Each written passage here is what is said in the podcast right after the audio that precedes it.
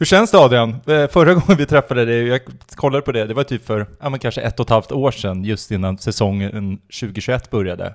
Ja, alltså när Victor messade igår och frågade om jag skulle vara med i podd så tänkte jag att jag har ju varit det en massa gånger, men uppenbarligen inte då. Mm. Vi sågs ju faktiskt på uh, Brasserit inför första träningen. Just det stämmer. Just men det, eh, just det det. var en... eh, Det var det. Ja, äh, skitsamma. Förra gången vi träffades, då var ju du en anonym fotbollsarbetare i en mindre klubb i Sverige. Hur känns det nu att du är en, du är en, ny, du är en ny stjärna? Det är... Jag, går- jag vet inte om varken det första eller det andra var sant, men eh, det är väldigt roligt att gå till jobbet. Ja. Vad- Hur känner du dig kring smeknamnet Scout-Adrian? Jag tyckte det var... Jag såg väl framförallt... Det var Marcus Tapper som skrev något som var jävligt roligt. Den där scout Adrian. Det tyckte jag var... tyckte Ja, han var vill väl sno hela Sirius organi- organisation, inte bara spelarna utan att eh, Norrköping ska ta dig och Bäckström och Ola och hela, hela bunten. Viktor och Sara på kommunikationsavdelningen lever farligt de också kanske. Ja, Mm. exakt. Den enda som inte lever farligt, det är Theo. Ja. Men vi, vi tror att det är han som är stjärnan Den- bakom den hela bästa- egentligen. den bästa av dem ja, alla. Ja, exakt. Ja. Han är den enda vi håller oss fast vid i den här podden. Ja, jag håller mig väldigt fast vid Theo också. Så. Ja, men det, är ju ta, då, det var ju ta, dumt. ta, ta två och betala för en Ja. lösning med mig och Theo. Ja. Men hej och välkommen! Vi bjöd in dig för vi kände att matchen mot Malmö är vi, vi är inte så intresserade av att prata om den, eh, vinnarmentalitet och så vidare. Eh, så att vi tänker väl att du är lite här, för det har ju gått nu 15 omgångar, lite summera halvvägs någonstans. Var, var står vi någonstans? Lite prata värvningar och så vidare. Mm. Så vi kan väl bara nämna att matchen mot Malmö, hur, hur, så, hur, så, hur ser du på den så här nu, några dagar Eh, efter? Jag tycker att första halvlek så är vi dåliga i vårt anfallsspel framförallt. Eh, jag tycker att vi, eller framförallt, vi är dåliga i vårt anfallsspel. Jag tycker inte att vi är så dåliga i vårt försvarsspel. Malmö skapar egentligen ganska få klara målchanser och eh, de som jag framförallt har på näthinnan är ju en eh, dubbelchans efter ett bolltapp i vår egen speluppbyggnad. Där det är ett stolpskott från Seidio är det väl, och sen så frågan är om det är Seidan som skjuter ett skott som eh, Marcus räddar på Mm. mållinjen precis där- därefter. Ja, det måste inte var vara Seidan. Ja, det kan Ja. vara Christiansen. Ja. Ehm, men utöver det så är det inte så många klara målchanser som de har, och därutöver så har Christian två fina avslutslägen in i straffområdet med ganska högt XG, som vi pratade om här förra veckan. Eh, och ehm, vi har även en eh, situation som skulle varit straff för oss, där Aron går ner i straffområdet. Och det är klart att får vi straff efter 20-25 minuter borta mot Malmö så är det en väldigt stor chans att göra mål, och ledning 1-0 0,75 faktiskt. Ja, precis. Eh, och ehm, eh, det är klart att då hade vi haft en, en väldigt fin situation efter så 20-25 minuter. Och vi vet också att Malmö kommer från ett tufft spelschema och eh, kanske inte heller fått de resultaten i år som Malmöpubliken förväntar sig. Så eh, det hade sett annorlunda ut om vi hade fått den möjlighet som vi kanske då har förtjänt. Men eh, sen när eh, utvisningen kommer som den gör tidigt in i andra halvlek och vi därefter dessutom släpper in ett väldigt olyckligt och kanske även onödigt 2-0 mål så blir det tufft. Att det sen slutar i 3-1 är ju faktiskt ett eh, bättre resultat än vad vi haft de två senaste säsongerna på Malmö, även om vi inte ska liksom mäta oss i hur mycket vi förlorar matcher med. Det är ju inte en framgångsfaktor kanske. Men eh, sammantaget så det är väldigt få lag som lyckas få med sig någonting från Malmö, ännu färre som dessutom då behöver göra det med en halv match en man mindre. Så det går inte att säga så mycket om att vi inte får några resultat och i slutändan så är det också helt rättvist såklart att Malmö vinner. Men Mm. eh, delar framförallt i vårt försvarsspel från första halvlek tar vi med oss och så eh, även kul tycker jag att både Jakob och Dennis får göra sin debut även om eh, Dennis, eller ja, debut är det väl inte för honom, men första matchen han kom tillbaka. Även om det såklart är olyckligt så som Mm. matchen blir för honom med, med dubbel, dubbla varningar utvisning och avstängning. Men kul ändå att se bägge två i blå svart igen. Mm. Vad är det just att anfallsspelet i första inte fungerar? Vad är det liksom man kan... Men vi, vi hade en bra sittning eh, här under eftermiddagen i tränarstaben och eh, Danne, Theo och Petter har även pratat med spelarna och det är framförallt i vår speluppbyggnad där vi kanske inte arbetar tillräckligt med att göra oss spelbara för varandra. Vilket innebär att det blir många längre passningar med högre risk, alltså högre risk att vi tappar bollen. Eh, och det gör att Malmö ganska, får ganska enkelt att få tillbaka den och kan spela långa stunder mot vårt mål. Och vi har väl fler bolltapp på egen plan halva än vad som är önsk önskvärt och kommer färre gånger in, på deras, i- in i deras sista tredjedel än vad vi vill. Eh, så eh, till syvende och sist så är det hur väl vi bygger vårt spel bakifrån och hur väl vi gör oss spelbara för varandra som brister. Och fantastiskt bra såklart att eh, det kommer en ny match på söndag. Där vi får visa för varandra att vi är bättre än vad vi visade i vårt anfallsspel här senast. Och vi visade ju bara så sent som förra veckan att vi, vi kan spela bakifrån. Vi kan spela ett väldigt, väldigt fint anfallsspel. Och eh, första halvlek mot Degerfors är ju en av de bättre halvlekar som jag har sett Sirius göra under den tid som jag är här. Det är fantastiskt mycket som är, är väldigt, väldigt bra. Eh, Så, och det är inte så stora förändringar i laget från den ena matchen till den andra. Så det är inte så att vi har blivit sämre på att spela fotboll på en vecka, utan det var uppenbarligen något annat. Och det är bara upp på hästen igen och så kör vi, kör vi på söndag eh, en gång till och visar för oss själva framförallt, men även alla som kommer, kommer dit att Mm. vi kan bättre. En av de få sekvenserna som man ändå kanske tog med sig efter matchen var väl när Jakob gör en brytning på, det är väl precis efter att vi eventuellt ska få ett straff när Bjarnason går omkull. Ja. Och det är Siby som inte gör en klockren defensiv insats, men då Jakob Folkeling Persson visar så här ska man ta en boll istället Ja, i straffområdet. fant- Fantastisk brytning. Det var eh, det är en klockren. dålig situation som ledde fram till det med, med en, då, en dålig passning och, och, och så, men en fantastisk brytning. Eh, så det, det var, eh, stod upp och hytt med näven Mm. på, på läktaren. Den fall jag med mig från, ja, eh, nej, från matchen. Ja, men, alltså det fanns fler delar som var bra med matchen också, men eh, ja, den brytningen, Mm. absolut. Ska, ska vi klargöra också, hur uttalar man Jakobs namn? Det har varit lite... Völkerling, Okej, ja. tror jag. Mm. Ni får ta med honom i podden. Ja, det är det varit kul. Ni, får, ni har ju ett gäng nya spelare som ni får ta med här. Det är ju ganska många som inte varit med. Absolut, det ska, vi- det ska Då vi. måste vi också arbeta i Eskil, det känns mycket att förbereda där. Ni får sätta en eftermiddag där på stolen Ja, bara. exakt. Hur många spelare har varit med i podden egentligen? Två va? Det är så? Tim? Marcus och Tim har varit med Marcus till Hamnes, August Isak. Dahlin. Ja, Isak. Nej, vi har ju ändå Några. betat av de så här okända. Så här, Upp, uppe på tre som är med i truppen nu då? Ja, exakt. Okej. Ja, men det känns, känns stabilt tycker jag. Eh, nej men jag tänkte bara tillbaka, bara en sista, för att nu kanske, nu kommer säkert någon kunna slå mig på fingrarna, men upplevelsen är ju att alltså det, de matcher det har runnit iväg, det är ju mot Djurgården och mot Malmö.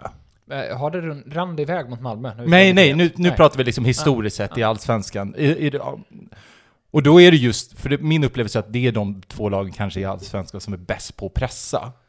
Det är lite vi var inne på, just att vi inte har förmågan att... Och att vi inte... Hur... För jag tänker, hur svarar spelarna mot det här? Att, för det upplevde jag när jag såg matchen, att det fanns en väldigt stor frustration att vårt spel inte fungerar. Att vi liksom blir sönderpressade. Hur, hur svarar Jag, man? tycker- jag tycker inte att det handlade så mycket om vad Malmö gjorde, utan kanske snarare Mm. mer än vad vi inte gjorde. Ehm, jag håller med om att vi vissa matcher tidigare kanske har um, fattat okloka beslut. Det är klart att Djurgårdsmatchen är, oss, är liksom eh, tätt på näthinnan. Jag tänker Djurgårdsmatchen förra året var väl, ja, till viss del så var det väl ett pressspel från de som lyckades, men där var ju även kontringssituationer och att vi i Mm. vårt försvarsspel utsattes för många en mot en lägen. Så, ja.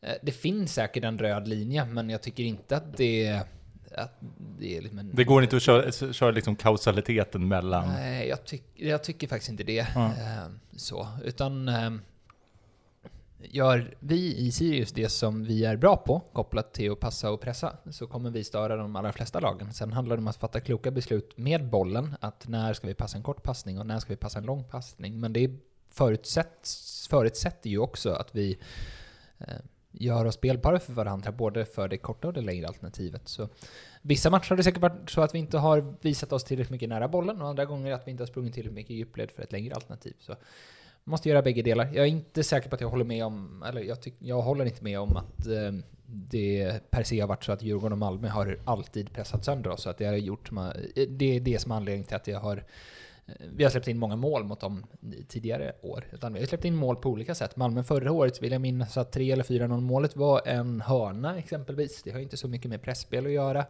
Eh, Sören Riks Men hur ledde det upp till? Hur ledde det upp till hörnan? Ja, nej men eh, så, så kan man ju alltid dra det såklart. Sören Riks eh, skjuter i krysset efter en längre boll där vi förlorar första nickduellen.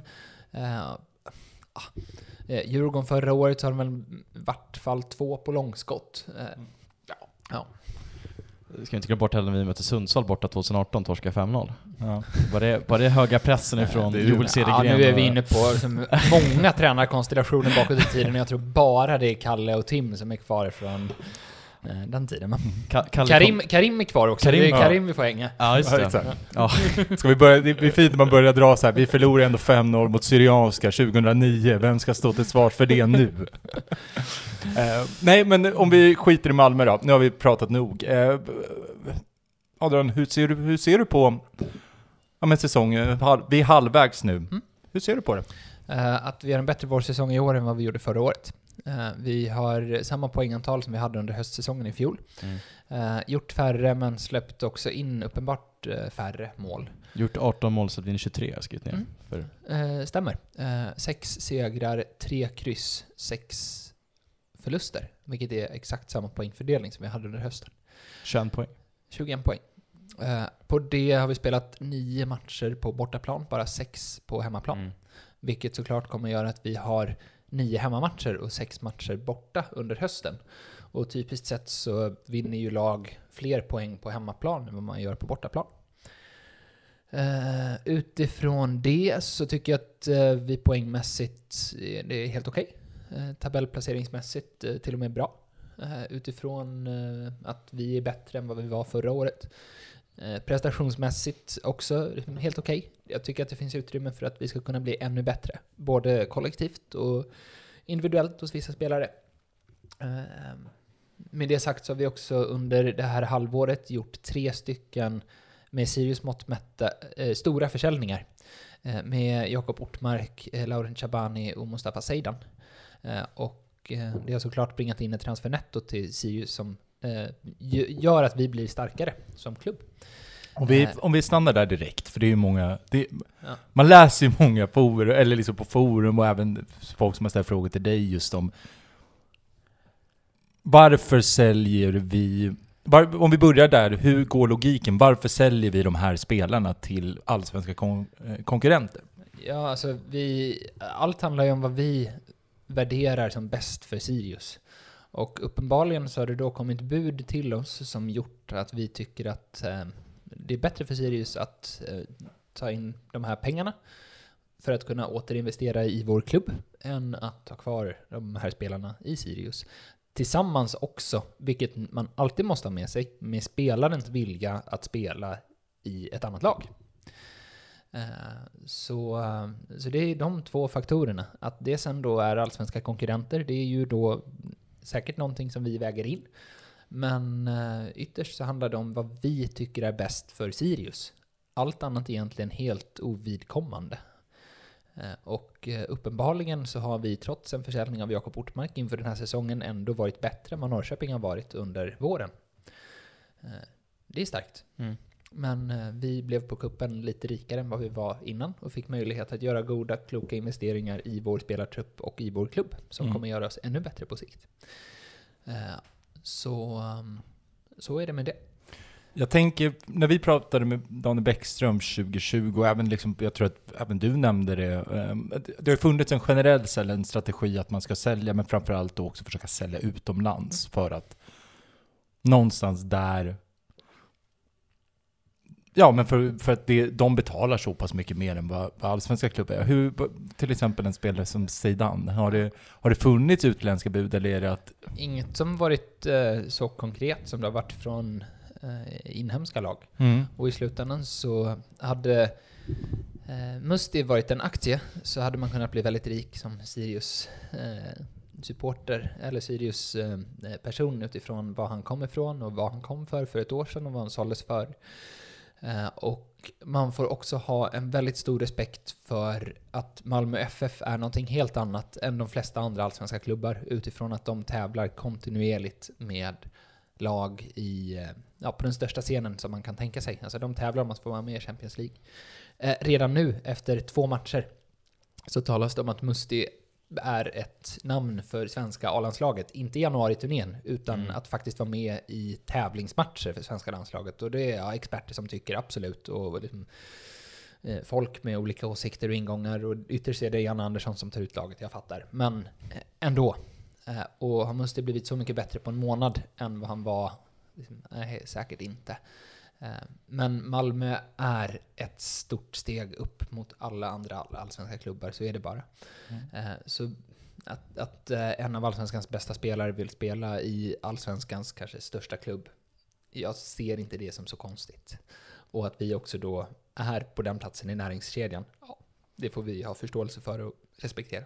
Men är det någonting man tar upp med spelarna när de kommer hit som Zidane och Ortmark att kommer vi, får vi ett bra bra från så är vi villiga att släppa dig liksom att, att det är någonting som de vet om, att Sirius också vet om sin plats kanske i näringskedjan eller? Eh, Om eh, det är så att Eskil har snappat upp att vi har en ambition av att vara en, en klubb där spelare kan utvecklas och sen ytterst även studsa vidare så tror jag att även personer som faktiskt är i klubben, spelare bland annat, har förståelse för det också. Mm. Det är klart att vi pratar om det och de berättelserna som nu går att göra kring Acke som kom från en division 1-klubb och blev såld till en utländsk klubb.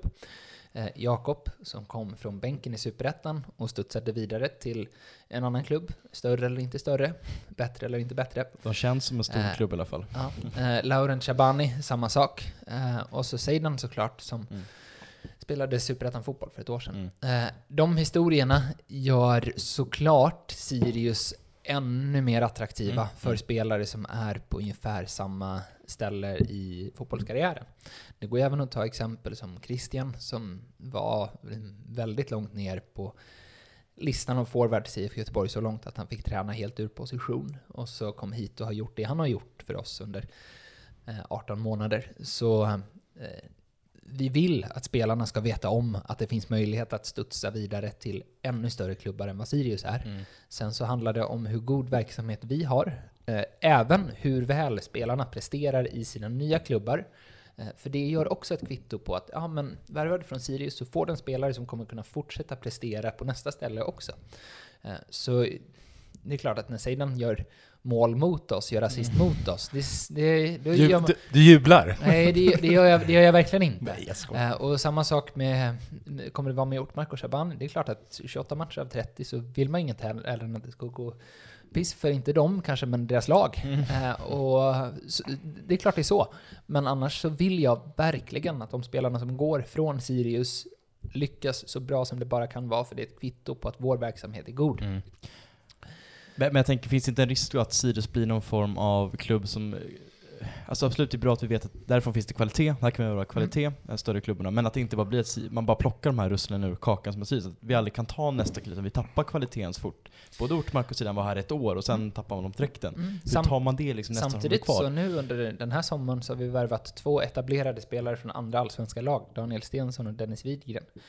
Eh, och att vi gör en sån värvning som vi gjorde med Daniel, det har vi inte gjort tidigare.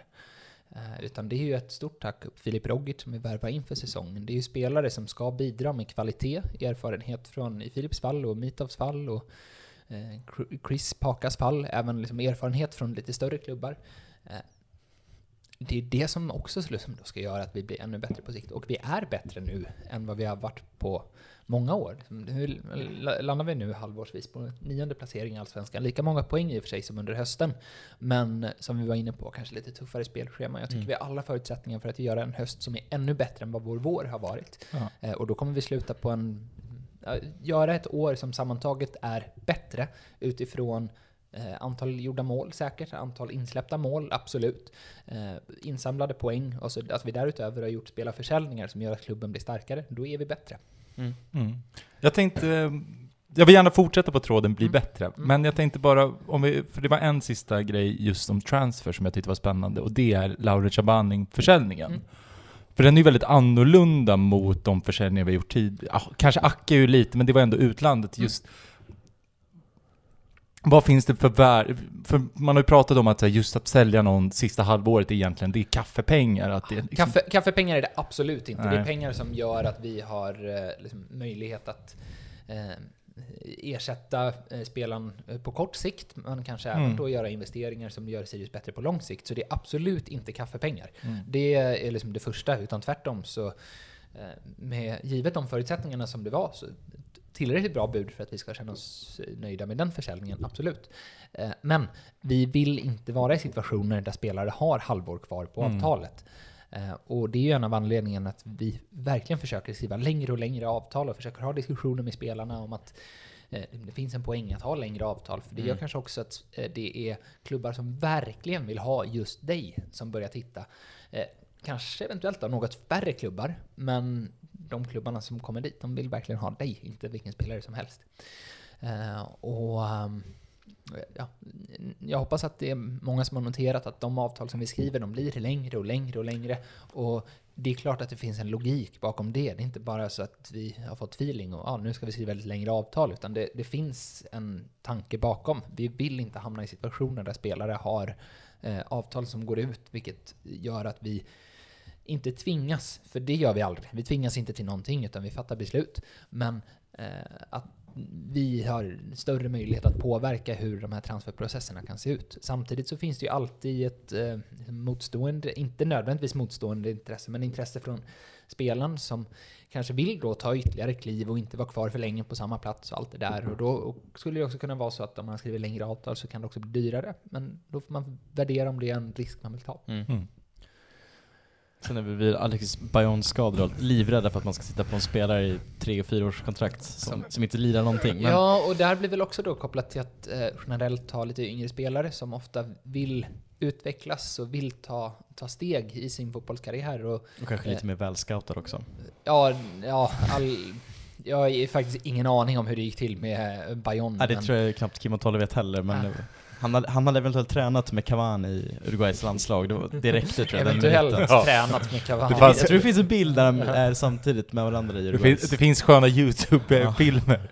Men visst finns det någon bild nu? Det var någon spelare som hade spelat mot Messi. Jo, Erik Sorga hade ju spelat Ja, mot Messi. ja, Ja, okej. det finns det ju bild på såklart. Det var inte då Messi gjorde fem mål, typ 5-0 matcher mot Estland? eller Jo, sånt det kan Att det var totalt Precis. utspel. Mm. Ja. Nej, men, det- och när vi ändå går in kanske på, ska vi gå in på scouting? Eskil, eller har vi Ja, transfers? men ta, jag, ja, i transfer känner jag liksom rent, vi ska väl ta lite de nya Mm, spelarna. Vi snackar lite spelarna. Vi har ju förstått utifrån statistiken vad de är, vad de är bra på, men vi tänkte höra lite också de, eh, någon som har sett dem på riktigt, så att säga. Precis. Nej, för det vi tänkte var lite, vi pratade med Jesper från Playmaker AI senast, Mm. och då pratade vi just det, statistiken och vad han gör med statistiken och Mm. vad man kan göra. Men vad gör ni som klubb och vad gör du som, som scout med, med den statistiken du får från diverse sidor? Ja, men jag har försökt jobba ganska mycket med statistik faktiskt. Och det var väl också så att när Ola bad mig börja titta på det här med scouting för två år sedan ungefär, så hade jag ingen större erfarenhet utav, utav eh, att scouta fotbollsspelare. Eh, så att då lägga lite kraft på eh, fakta, vilket statistik faktiskt är. Det tyckte jag kändes som en bra bra Mm. början. Och ehm, jag har fått, hoppas jag att jag har nämnt så ofta jag får möjligheten, eh, hjälp av Edvin, en kille som är stor på Twitter och om eh, jätteduktig ung eh, kille, kan han vara 01 kanske, som eh, då fortfarande pluggade och eh, med att skapa former och strukturer för hur vi kan jobba med scouting hos oss. Så det är klart Spiders poppar upp som någonting som många känner igen, Mm. men det är ju egentligen bara ett sätt att presentera data och statistik. Det finns många andra med XY-axlar och eh, sheets som typ Football Manager liknande Mm. och så. Eh, så det är någonting som vi har försökt pyssla med sen dess och fått hjälp i olika omfattning. Nu sen förra hösten så har vi framförallt två killar, David och Roat, som pluggar här i stan, som har lagt ner otroligt mycket tid på att eh, sätta strukturer för hur vi kan presentera data internt.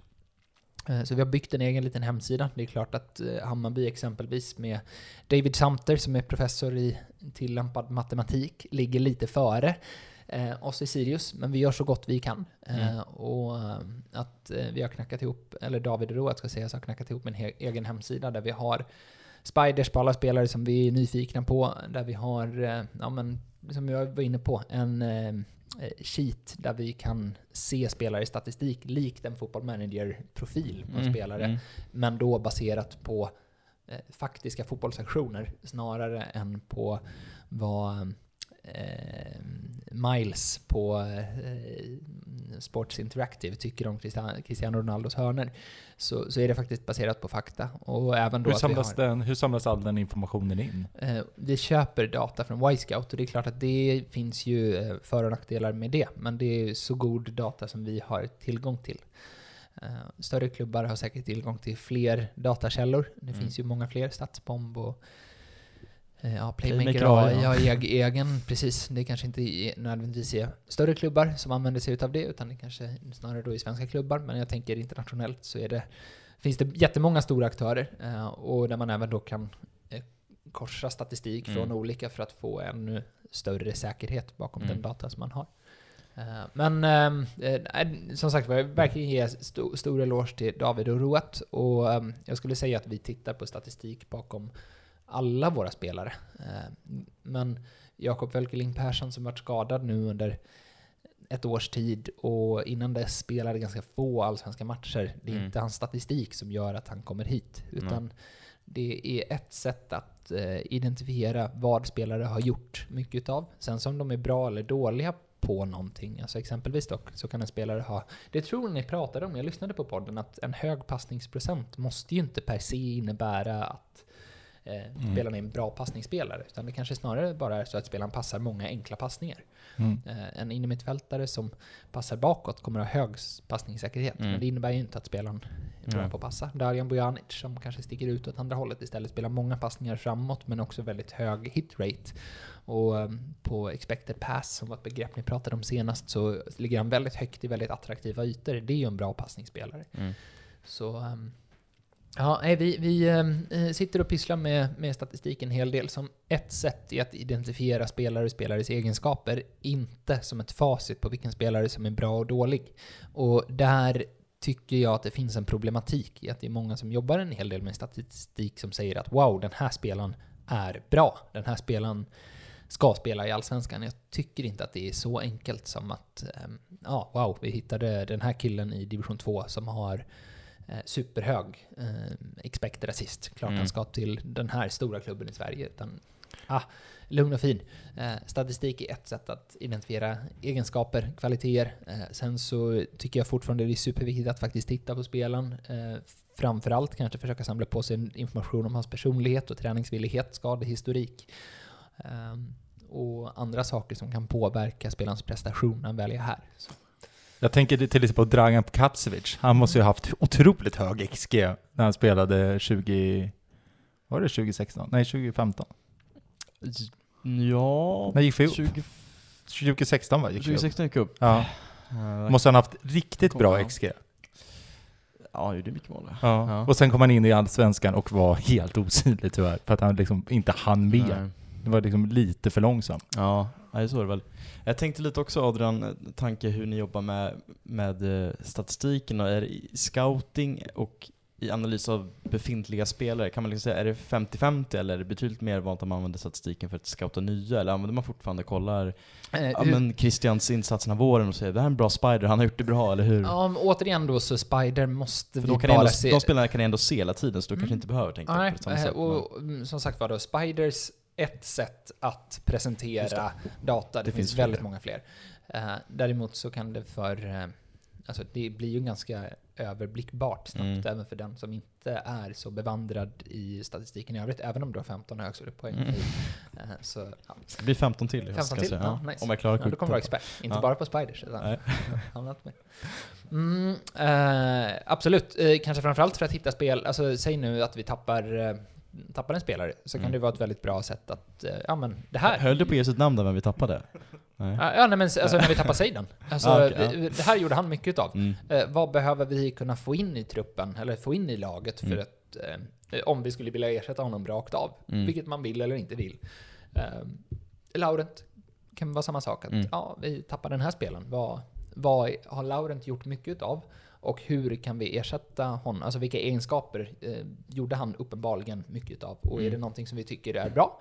Som vi vill fortsätta göra även utan Laurent? Eh, och i så fall vilka spelare som vi kan få in gör enligt statistiken då mycket av det. Så absolut. Sen så tycker jag inte kanske att vi använder det så mycket i spelare, alltså värderingar av eh, spelarnas eh, prestationer så i veckan. Att ja, Nej. nu gjorde Nej, du förstår. Eh, 85% passningsprocent i den här matchen. Du hade 98 i vanliga fall. Alltså, Mm. ja, nej, vad vet jag. Inte så mycket så. Nej. Det hade man säkert kunnat göra, men eh, ja, vi har inte gjort så mycket. Mm. Fattar. Jag tänker bara, till exempel Bjarnatsson tycker jag är ett ganska bra exempel på det. Det har ju kommit ut att han bara hade otroligt bra expected assist till Ja. exempel. när man kollar på en sån spelare, förväntar man sig då att, att det här kan bli ännu bättre eller att det här Det var är... nog helt omöjligt ska jag väl säga. Ja. Det kunde bli helt bättre. Men, Ja. alltså, men eh, Men liksom hur, hur värderar man det här expected assist bara för att liksom, så att man förstår vad, vad är det? Expected assist handlar ju om passningar som skulle kunna leda fram till mål. Mm. Eh, och ehm, där hade han, som du var inne på, väldigt högt i Valur på Island det året innan han kom till Sirius. Det man måste ha med sig är att Valur 2020 var helt överlägsna på Island. De gjorde massvis med mål. Det gör att statistiken blir kanske lite dopad. Mm. Och det här blir någonting som jag försöker vara väldigt noga med, att sätta statistiken i en kontext. Det var, eh, Theodor hade ex exempelvis kontakt med eh, Jesper om eh, en spelare i ett lag som hade väldigt högt XT-värde. Ni pratade Mm. väl om det här senast Mm. också, att det är liksom hu- hur progressiv du är i ditt spel. Eh, Men då var långa inkast med. Mm. Eh, Och eh, är det verkligen mm, rimligt att man ska värdera en spelares XT baserat på även då långa inkast? Ska man då ha med hörnor? Ja. Eh, Och tog man bort långa inkast ur ekvationen så var spelaren helt plötsligt ganska lågt XT-värde. Mm. Det var inte så konstigt för spelaren kastade alla långa inkast i, i det berörda laget från bägge sidor. Om man då jämför med en vanlig spelare på samma position så hade XT-värdet varit mycket lägre. Eh, Så ehm, ja, jag vet inte om det var svar på Nej men det var frågan. jätte, det, det tycker jag belyser bra liksom. Att, Ja, eh, kontentan, du behöver sätta statistiken i en kontext. Mm. Och i Arons fall, han spelade i det bästa laget, det är klart att det påverkar, men han har fortfarande väldigt höga expected assist-siffror och har ju även då bidragit med eh, poänggivande eh, prestationer. Om det är mål, han har gjort tre va? eller assist, jag tror det är tre också så här långt. Mm. Och det är ganska bra för en Mm. wingback så i, i Sirius. Han har Mm. gjort 18 mål, han har varit direkt inblandad i sex Mm. utav dem och därutöver ytterligare något. Så det, det är bra som Mm. wingback. Så. För jag fick också en fråga ifrån Pontus där om det finns någonting negativt med dataanalys då. Då kanske vi lite gått in på det också. Men sen var det också han hade att eh, just med Spiders, det är individualiserat. Och att det kan vara svårt då kanske att se om man ska jämföra med lagkamrater. på datorn jämför jag alltid Ja. med minst två andra spelare när Ja, då gör så, då- mm. det, det behöver inte vara. Men som sagt var, det är återigen, eh, spiders, ett sätt att presentera data och tycker man att det är problematiken med en spider så finns det massvis med andra sätt. Exempelvis att du bara har tabeller med Ja, spelares ja egenskaper. men då vet då, då, Man kan väl då har vi säga svar på att- Pontus Ja, fråga. man kan väl säga att det finns ju de här cirkeldiagrammen, det Ja, finns liksom, Stapeldiagram ja, kanske? Ja. ja, alla som har gjort, alla som har gjort en undersökning via Google så förstår man ju att det är... Ja. Nej men jag tänkte bara tillbaka på det här att sätta statistiken, för det var ju om jag, nu kanske jag mi- missminner mig, men i alla fall så hur vi pratade, så det pratades om Sirius, att det var det här nya spännande sätt att nu har vi gått och börjat jobba med statistik. Från, vad jag kan minnas så har, ju, har vi samtidigt anställt nu två scouter, liksom, är det... Tycker du att vi börjar bli gamla tråkiga Sirius? Nej, jag, jag, jag, jag, är, jag är väldigt pro att, pro att någon bara så här, skippar den här he hits base, eh, liksom moneyball-grejen. Du är emot Moneyball? Ja, jag är otroligt jag, jag, jag gillar det här att en gubbe sitter, sitter på en läktare i en sån här lower League-match och bara lyssnar på hur, hur någon träffar ett alltså hur järnet låter vid en baseballträffa. Han kan slå bara för att järnet låter rätt. Sånt gillar jag. Du vill ha in Stig Torbjörnsson Ja, i Sirius? tusan vad jag vill ha. Han är god, Stig. Ja. Nej men jag tänkte bara hur, de här två scouterna nu eh, som vi har tagit in, vad är Ja, deras ja. jobb? Ja. Mm. Eh, superduktiga bägge två. Eh, först och främst, de har gjort ett jäkla fint jobb i att systematisera hur vi tittar på fotbollsmatcher. Eh, och eh, skapa filter och kommentarer på spelare på ett sätt som vi aldrig tidigare varit i närheten utav. Eh, Och det gör att vi har nu möjlighet att se egentligen alla matcher från ett stort antal ligor.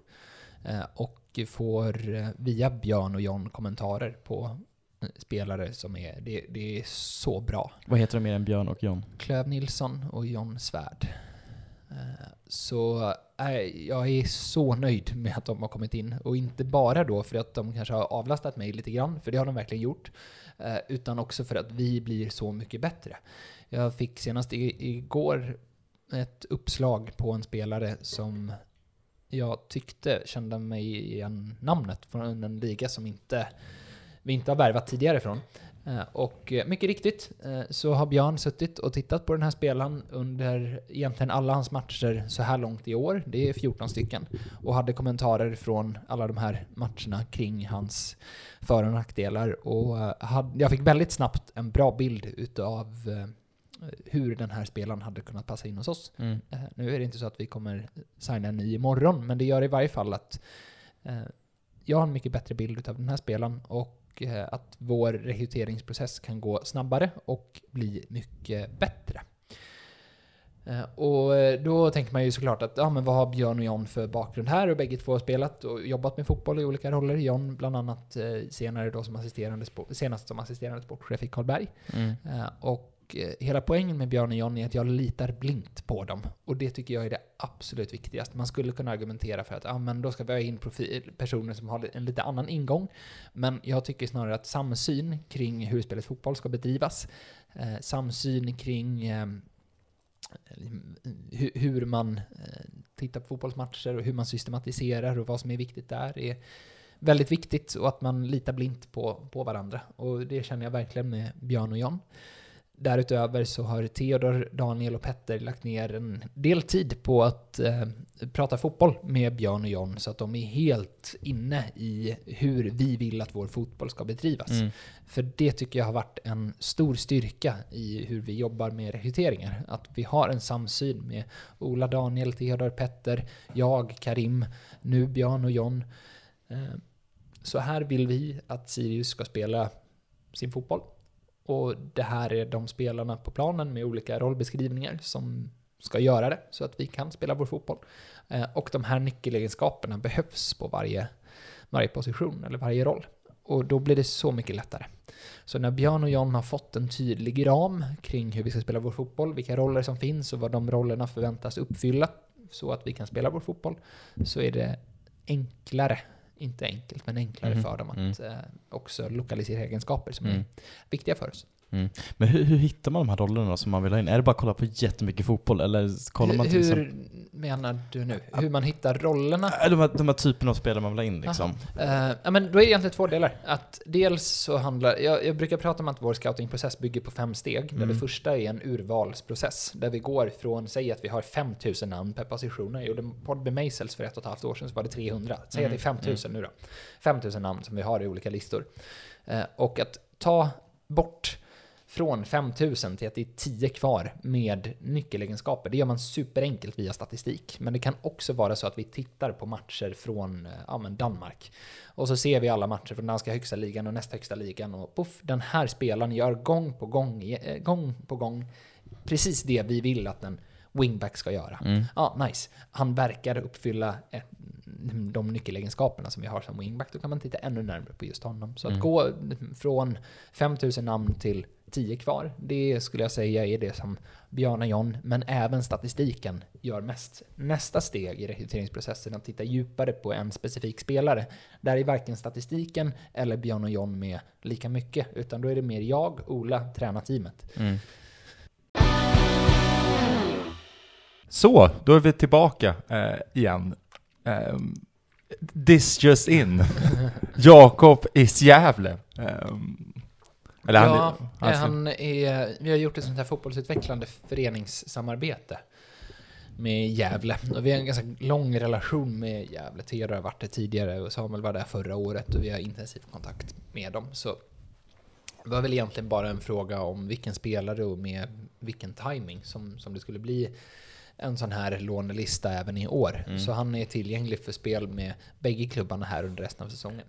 Och det är egentligen inte konstigare än att vi upplever tillsammans med Antonio att han behöver spela fotbollsmatcher och han är just nu eh, bakom både Christian och Eddie som, eh, som nia. Mm.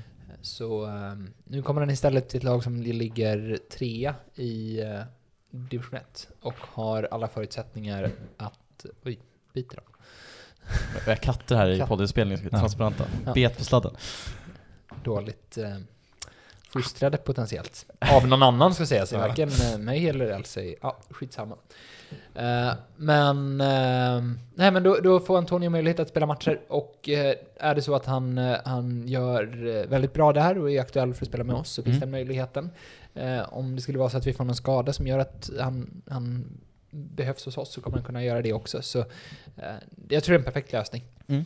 Han kan bo kvar i Uppsala men pendla dit upp för träning och match. Mm. Så, eh, så får vi se vad som händer med Antonio inför nästa säsong. Men eh, För det är, väl, det är väl den frågan man själv ställer sig, att Mm. varför prioriterar vi den här utlåningen med en spelare som vi själva har lånat in? Liksom? Ja, alltså, och då handlar det ju om att eh, det är viktigt för Antonio att få matcher egentligen, Ja. både för honom själv, men även då för att han ska öka sina möjligheter för spel här. Om det är senare den här säsongen eller för nästa säsong, det återstår väl lite att se.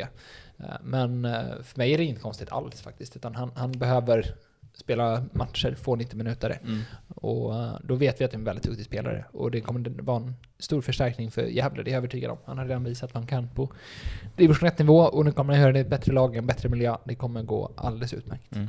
Division 1 norra är ju spännande att följa. Mm. Både Sandviken och Gävle 1 och 2 där. Det, är, det är ju ett derby som kommer upp nu. som- Blåsvart färgar. Mm. Ja, det med. Ja, men det är ett derby nu som kommer som är otroligt spännande. Nästa helg eller Ja, nästa jag helg? tror nästa helg. Ja. Den är, Ja. Får man åka upp till Gästrikland då. Sirius Derby, ett av många. Mm. Mäktigt. Nej, jag tänkte, eh, vi var inne där och pratade om de här fem stegen i rekryteringsprocessen. Ja, och eh, det vi konstaterade då var att urvalsprocessen kunde bestå dels av statistik, men Mm. även då utav att vi tittar på en jäkla massa fotboll. Eh, och sen, där, när, när det är färdigt, vi filtrerat bort 4990 namn, så att det är 10 kvar, så eh, tittar vi närmre på de här 10 lite grann, och sen kanske vi landar i fem eller tre, och så Mm. tittar mycket på dem. Eh, och det blir ju nästa steg då. Därefter så försöka samla på sig så mycket information som möjligt om spelaren och spelarens personlighet, hur väl han bidrar till kulturen, eh, hur, hans, eh, hur är hans personliga förhållanden som skulle kunna möjliggöra eller förhindra, försvåra en eh, övergångsperiod hit. Alltså att den skulle kunna bli längre eller kortare. Jag tänker på språk, familjesituation, sådana delar. Bor han redan i stan? Det kan vara en fördel. Eller ja, ni fattar, sådana grejer. Mm. Skadehistorik, en fjärdedel. Eh, spelarens eh, kapacitet att träna och spela matcher. Eh, och sen så som någon form av femtedel men även en eh, filt eller ett moln över det här är ju spelarens tillgänglighet och huruvida det överhuvudtaget är en möjlighet för oss att ta hit den här spelaren om steg 1, 2, 3, 4 skulle landat i att Ja men Anders Christiansen är ett bra namn för Sirius, så det känns inte så troligt att han kommer gå hit och inte heller att Malmö kommer släppa honom. Så då ska vi inte lägga massa kraft på massa steg däremellan då, eh, utan prioritera andra. Eh, och mm, som sagt var, statistiken med David och Roat framförallt eh, är med i steg ett. Urvals, urvalsdelen. Björn och John också huvudsakligen med i steg ett, men även när vi går från 4990 namn till 10 och så kanske ner till 5, där är de med också. Det slutgiltiga beslutet sen om huruvida vi ska försöka värva en spelare eller inte, det är ju ytterst Ola, men såklart med mig och med tränarstaben eh, bakom och eh, i, i goda diskussioner. Mm. Kan vi väva in också lite snabb lyssnarfråga var ju om, har vi ögon, rekryteringen ögon utanför Skandinavien? Det har vi. Mm. det har vi, men vi har också... Är inte Island utanför Skandinavien bara för att vara, Ja, den, jag- den röven? Jag och SCB hade de diskussionerna här Ja. relativt nyligen när vi skulle försöka styra upp Ollis bankkonto. Ah, ja, ja. Vad var svaret då? då? Ja, landade vi i något? Mm. Ja. Eh, Men, det, men det, ni kollar på, Sarg ut från mig Ja. där men ni kollar på andra ligor än... Ja, det gör vi. Men en stor fördel med de nordiska länderna då, Mm. kan vi säga, Mm, för att det verkligen klara oss, Mm. eh, är, eh, och då kanske huvudsakligen Sverige, delar av Finland, Norge, Danmark, Island, är, eh, och Island till och med nästan lite undantaget, är språket. Mm. Eh, Att eh, det är en otrolig styrka om du antingen kan eller i vart fall har väldigt lätt att lära dig svenska. Och det är klart att på Island så eh, är det många, jag tror att alla läser danska. Okej. Eh, och övergången danska till svenska, ja, min franska är inte fantastisk även om jag läste det på gymnasiet, men lite grann i varje fall. Hade jag bott i Frankrike under ett halvår så kanske man hade snappat upp att Aron lärde sig så bra svenska som man har gjort på bara ett halvår när han dessutom var skadad. Det var helt otroligt. Eh, Men uppenbarligen inte helt otroligt för andra har också gjort det. Eh, Och det är klart att då blir Island en intressant marknad. Överlag så när du flyttar från ett ställe till ett annat, du har gjort det själv, att det är en övergångsperiod och om, om du dessutom jobbar eller har ett yrke som kräver att du presterar på din yttersta nivå hela tiden. All respekt för utbytestermin, det måste man inte göra. Eh, Nej, det behöver man alltså, absolut nej. inte. Eh, utan, eh, men, men ska du spela fotboll Ja. i Allsvenskan Mm. med supportrar som bryr sig och motståndarlag som ska göra allt vad de kan för att slå dig. Mm. Du måste prestera varje dag på ditt yttersta. Och eh, att den här övergångsperioden så behöver vi ha en struktur, en organisation som underlättar. Där jag tänker att Hammar, eller där vi vet att Hammarby, Häcken, Malmö har en mycket starkare organisation som tar hand om alla frågetecken vad gäller eh, bostäder, språk, eh, bankkonto, eh, allt det pop, pop, pop, pop, pop, på plats. Eh, och onboardingprocessen ligger andra organisationer i Sverige lite före oss. Eh, och med respekt utav det så har vi lagt stor vikt vid att istället bli väldigt bra på de marknaderna där den här transition-processen är kortare. Därav Island som ett väldigt bra Mm. alternativ. Eh, Så med, med det sagt så är jag inte helt nöjd med att vi eller nöjd, är, jag är jättenöjd med att vi är där vi är nu, men jag tror att det finns utvecklingspotential i att vi kan värva spelare från nya marknader. Eh, och sen som det är andra marknader där spelare, andra lag redan är, eller om det är helt nya, det återstår väl att se. Men Mm. vi har goda kontakter med personer från helt andra ställen än där vi har värvat tidigare. Sen handlar det om en timing, eller handlar det om timing när vi i slutändan då ska Mm. börja titta lite mer intensivt. An- Annars kommer jag ihåg Ola Anderssons lilla utflykt till, eh, det var väl någonstans i Västafrika. han Men han var väl i. Nigeria och bland Ja. annat Henry, Henry då, precis. Men då var ju Eh, också den här akklimateringsperioden att Henry bodde väl hos Ola ett tag Precis, och det, var, det och det, helt- det ställer superhöga krav och förväntningar på eh, Henry. Mm. Man måste ha för, respekt och förståelse för det, men även såklart på Ola och hans familj som eh, då hade ytterligare en person i hushållet under en period. Och Mm. Jag tror inte Ja, det skulle kunna vara en ideal lösning att du bor hos någon annan i, i ett annat hushåll, men det vi- kan också ha, ha sina begränsningar. Mm, mm. Vi har inte riktigt haft en diskussion om vad som är bäst, men jag tror att vi behöver börja där.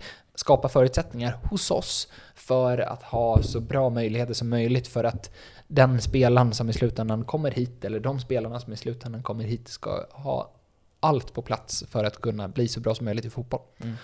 Mm. Jag, vet, vi, jag hade ju en amerikansk eh, fotbollsspelerska, som, eller fotbollsspelare som Ja. bodde hos oss ett, Ja. ett tag. Och det var ju tungt, alltså det var ju kul men Ja. sedan liksom ett år in så var ju, blev ju det för tungt liksom. Och att, att det tar ju, det kräver ju. Ja, nej, som sagt var, jag, jag har väldigt stor respekt för eh, eh, onboarding-processen. Mm. Och ehm, jag är lite inne på att vi behöver börja med att bli ännu lite vassare där. Mm. Mm. Mm. Helt enkelt sälja några fler spelare som man har råd att... I vart fall bygga en ännu starkare klubb. Mm. Mm. Och ehm, ja, vi kommer dit. Mm. Mm. När vi ändå talar om spelare då, Eskil gjorde en liten segway till. Ska vi ta upp de namn som har kommit, i alla fall in, är väl mest intressant tänker jag. Absolut. Eh, Jag känner att vi har pratat om de spelarna ut, så att vi tar bara precis, jag menar, det finns väl inte så mycket mer att säga om de, de har lämnat Ja. klubben och vi vet varför de har lämnat, dem. Ja. eh, troligtvis. Eh, f- vad har vi värvat då Eskil? Vad, vad börjar vi med för spelare? Ska vi börja Stensson? Mm. Eh, Mm. David? Bra, bra spider. Daniel, Daniel? Daniel? dessa jäkla spiders, alltså, Mm. de kommer tillbaka hela tiden. Eh, han uh, var i Otrolig fjol- insats mot De- Degerfors också kan vi ju säga, för de som så... Magisk Ja. debut. Magisk. Det var väldigt, väldigt roligt.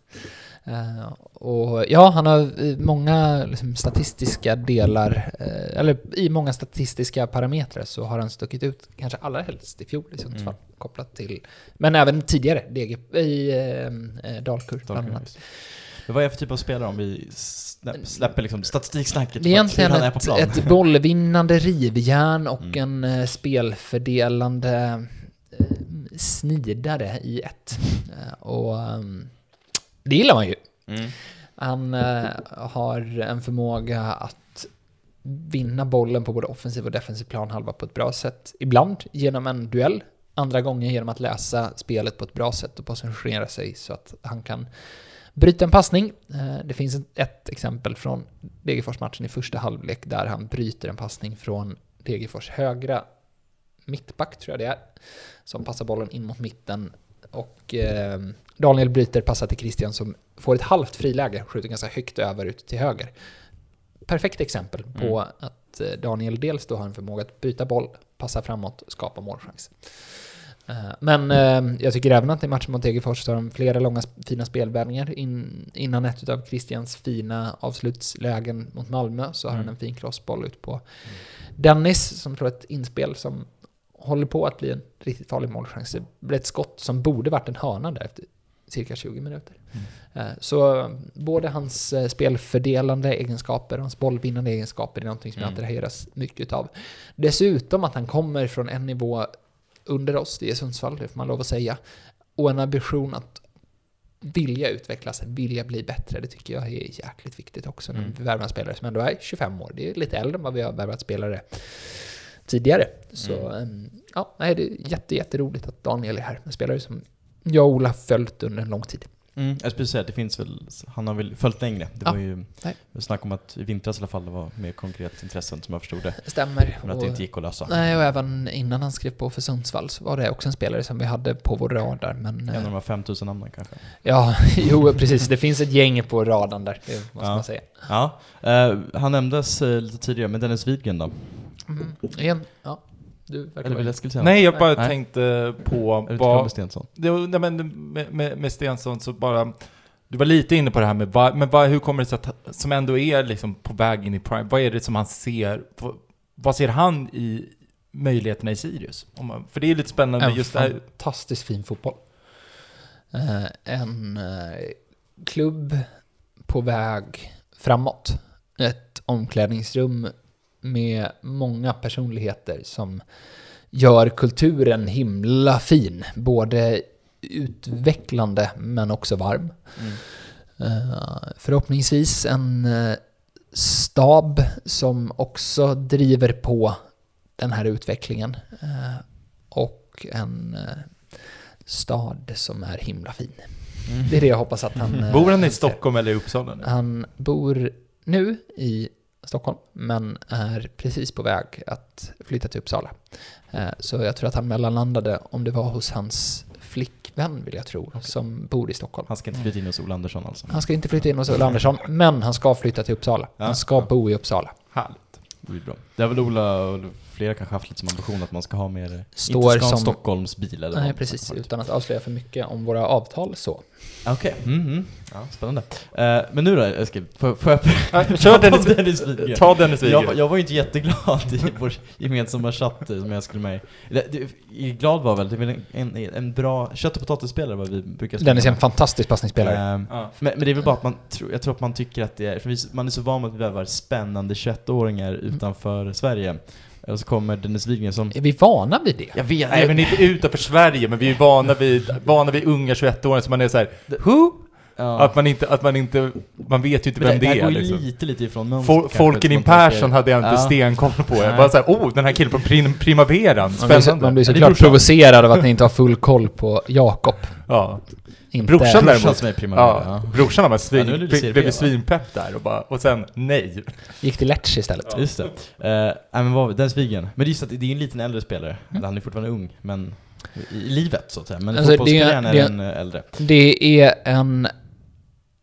Eh, vad, vad ska man positionera honom som? Alltså wingback, inneback. Mm, Eh, mm. skulle säkert kunna spela någonstans på mittfältet vid, vid behov också. Eh, en fotbollsspelare som spelar någonstans på planen, men med fantastiska egenskaper i sitt Mm. passningsspel. Eh, och eh, därutöver så en träningsvilja och även den här viljan att visa vad han kan. Som man kanske inte har fått göra i Hammarby de senaste Nej ett och ett halvt eh, åren. Så, och hans period här i höstas tycker jag han var väldigt, väldigt bra. Och vi var inne på att vi gjorde en bättre höst än vad vi gjorde vår förra året. Och Dennis var bidragande. Dennis Widgren-effekten, fan vad mäktigt. Mm. Eh, ja, men alltså, eh, det var inte en effekt av en spelare, utan eh, av många saker. Men Dennis passningsspel, både när han spelade som wingback och när han spelade i trebackslinjen, var, var bra. Mm. Och det är någonting som vi kände att den här spelartypen med hans vänsterfot är någonting som vi vill ha i vårt lag. Mm. Eh, Såklart också som eh, en spelare som spelat mycket i en backlinje, så fina defensiva egenskaper i framförallt eh, en mot en situationer. Snabb och följsam och bra på att i vart fall spela oavgjort mot en skicklig motståndare. Mm. En spelartyp vi vill ha i vårt lag och det har vi velat ha under hela det här året. Så eh, det är jäkligt roligt att han är här. Hur, hur kommer det sig att han inte var kvar i när han ändå var här i höstas på lånet och sen Ja, men ytterst så handlar det ju om eh, egentligen tre parter i en sån där situation Mm. med Hammarby. Han fick ju faktiskt trots allt göra ett par matcher. Han hade en period med skador från Varo under inledningen av året. Eh, var i full träning när Allsvenskan började och gjorde en start och fyra inhopp tror jag under det här halvåret. Mm, Och det är klart att Hammarby har lyxen att ha bra spelare på bänken. Eh, Så, ehm, ja. Mm. så. Lite så. Mm. Mm. Och nu, vi är jätteglada. Han skriver också på ett kontrakt som gör att han kommer vara här under en längre tid. Så det känns eh, himla fint att ha en så bra spelare här Mm. under en längre period. Mm. Eh, Folkelin Persson. Den som inte är i, prima, eller i Lecce, eh, utan Sirius. Vad- för det var ju, du, var, du har varit inne på honom just att det var svår, svårt att få fram någon statistik och liksom scouting. Vad är det, vad är det man Nej, har... det har varit svårt att, eh, liksom, eh, en spelare som spelar eh, varje match, där finns det ett stort statistiskt urval. Mm. Eh, allra helst om spelaren spelar i närtid så finns det många relevanta matcher i närtid. Medan Jakob har ju faktiskt varit skadad och bara gjort tre, fyra matcher, dessutom då ur position i Mm. division 1 här under våren. Eh, så det har inte varit svårare att scouta Jakob. Det har varit svårare att hitta relevant statistik. Och då är det ju tur att vi jobbar på fler sätt än bara ett. Mm. Eh, och eh, Jakob har väl egentligen funnits med på vår radar sen han gjorde fina insatser för Helsingborg mot oss hösten 2020 och redan året innan så var han lagkapten för Helsingborgs U19-lag när de mötte Theodors Sirius eh, 19-årsgrabbar här. Mm. Där Theodor eh, upplevde att han stack ut med hans ledaregenskaper framförallt. Mm. Vilket är superviktigt om, vi ska spela, om man ska spela i backlinjen. Coacha, styra andra. Och direkt här första matchen så eh, gjorde han en, en sak som Petter gick igång på i bussen hem när han såg det. Det var att han flyttar undan, liksom handgripligen flyttar på medspelare Mm. i straffområdet. Mm. Det är väl ledarskap på något sätt. Det hörs inte för det är mycket ljud inne på stadion Ja. i, i Malmö. Vad gör man då? Man flyttar på spelaren fysiskt så att du hamnar på, på rätt ställe. Ledarskap. Ta ansvar för spelarna runt omkring en. Är det man får i Jakob då främst? Ja, Alltså hans ledarskap, och- absolut. Därutöver så spelar han oavgjort mot Ola Toivonen i eh, liksom, luftspelet. Visst, Toivonen vann någon duell, men Jakob vann ett par också. De spelar i, i mitt sätt att se på det, oavgjort mot varandra i, i luftspel under matchens gång. Det är bra mot en av seriens bästa targetspelare. Eh, och som tidigare mittfältare så har han ett progressivt passningsspel. Han vill ta bollen framåt, men gör det såklart med kontroll. Så jag är jättenöjd med Jakob också. Fyra, års, fyra år långt kontrakt med en ung mittback. Superkul. Mm. Hur ser man just på den risken av att han, har, att han har, har en korsbandsskada som histo, historik? Hur, Ja, hur den- bedömer man det liksom Mm, det måste man ha med sig på något sätt, men samtidigt så är han i full träning sedan ett par månader tillbaka och spelat matcher och det är klart det finns med. Att du har en skada sedan tidigare ökar risken dramatiskt för att få en ny skada. Mm. Men eh, det går inte heller att sätta röda kryss över spelare som har varit skadade tidigare, då har du inte så många kvar. Nej, speciellt inte Sirius. Nej, samtidigt som vi pratar om att träningstillgänglighet är något viktigt och har du många olika skador så att du kan börja kategoriseras som skadedrabbad, Mm. då är det ett rött kryss. Men om du har en allvarlig skada, då är du ju inte skadedrabbad, då har du bara varit skadad. Mm. Och det tycker jag är en väldigt stor och viktig skillnad. Mm. Så Antibiotikums fyra korsband vad på raken? Du är skadedrabbad. Okej. Ja, Då är det ett rött kryss. ja det är rött kryss. Men Patrick Mbadike Ja. kan ju inte kategoriseras som skadedrabbad för att han har dragit korsbandet en gång. Utan då är han ju skadad. Mm. Mm. Samma som med Murbeck. Vi har, jag gillar fäblessen över så här korsbandsskadade. Skånska mittbackar. Ja, det är otroligt alltså. Ja, vad har vi, vad har vi mer då? Eh, Jo, men alltså, vår islä... ja Vår, just det, O- Omarsson. Omarsson. Ol- Olivallur. Så är det. Ja. Ja. Kan han någon svenska? Han lärt sig? Han lär sig. Ja. Jag frågade idag eh, hur, eh, hur mycket han, han kunde. Och eh, utveckling, Ja. det kunde han inte. Nej, Men hur mår du och hur sov du? Det kunde, det kunde han i varje fall. Och början. även svara på. det är en bra början. Jag tycker det. Ja. Jag svarar han bara bra på allt för att han vet att det är Nej, så man jag sov bra och det är bra. Okej, det var inte så... Ja. Eh, För- Förutom hans lingvistiska kunskaper, vad har man, hur är han som fotbollsspelare? Snabb va? ja, han är bra alltså. Teknisk. Ja, nej, jag, jag tycker han är bra. Vi tycker han är bra. Hur, Han- på vilket sätt är han bra? Ja, jag, jag kommer till det. Ah, okej. Eh, han eh, har gjort ett mål och fem assist på 11 matcher på Island så här långt. Det är högsta ligan i Island då eller? Ja, Mm. som högerback. Mm. Det är bra. Eh, och eh, han har en progressivitet i sitt spel också. Driva bollen, passa bollen framåt. Mm. Eh, ta bollar in i straffområdet, antingen genom att dribbla eller genom att slå inlägg eller passa på andra sätt. Han, det kommer nog vara en utmaning för honom att spela på till vänster, för det kommer han kunna göra för oss. Aron har spelat mycket till höger. Eh, Olli kommer kunna spela på bägge sidorna. Han har spelat egentligen bara till höger nu de senare åren, i sina ungdomsår också som vänsterforward faktiskt, eh, i ett 4-3-3-spel. Eh, Så det kommer nog kunna vara en utmaning, men jag är övertygad om att han kommer klara det bra, för han har vid ett flertal tillfällen på Island tagit bollen inåt i planen, vilket vi gillar när våra eh, wingbacks gör. Eh, han, eh, det är klart att eh, det kommer vara en omställning för honom med att spela eh, som wingback i en, en trebackslinje kontra fyrbackslinjen som han spelade tidigare. Men jag tror faktiskt att det kommer passa honom bra när han väl kommer in i det. I hans eh, fys som gör att han orkar springa. Eh, Olle Ekman, vår fystränare, Mm. älskar hans GPS-data från Mm. Island. Tycker det var helt enormt, jättebra. Mm. Jag träffade någon förbundskapten när jag var på Island också som sa att han hade på klassiskt Håkan Man- Mild-manér eh, dödat GPS-siffrorna. Man var det Håkan Mild dödade eh, Beep-testet. beep-testet, Mm. precis. Eh, så eh, ja, med hans fys kommer det passa väldigt bra att vara uppe och pressa på motståndaren och komma nära och springa med på vägen hem. Eh, det är klart att när du är eh, 1,72-ish lång så eh, kommer han sätta sig i situationer där hans eh, eh, litenhet mm, begränsar honom. Men så är det med alla spelare som inte är 1,95.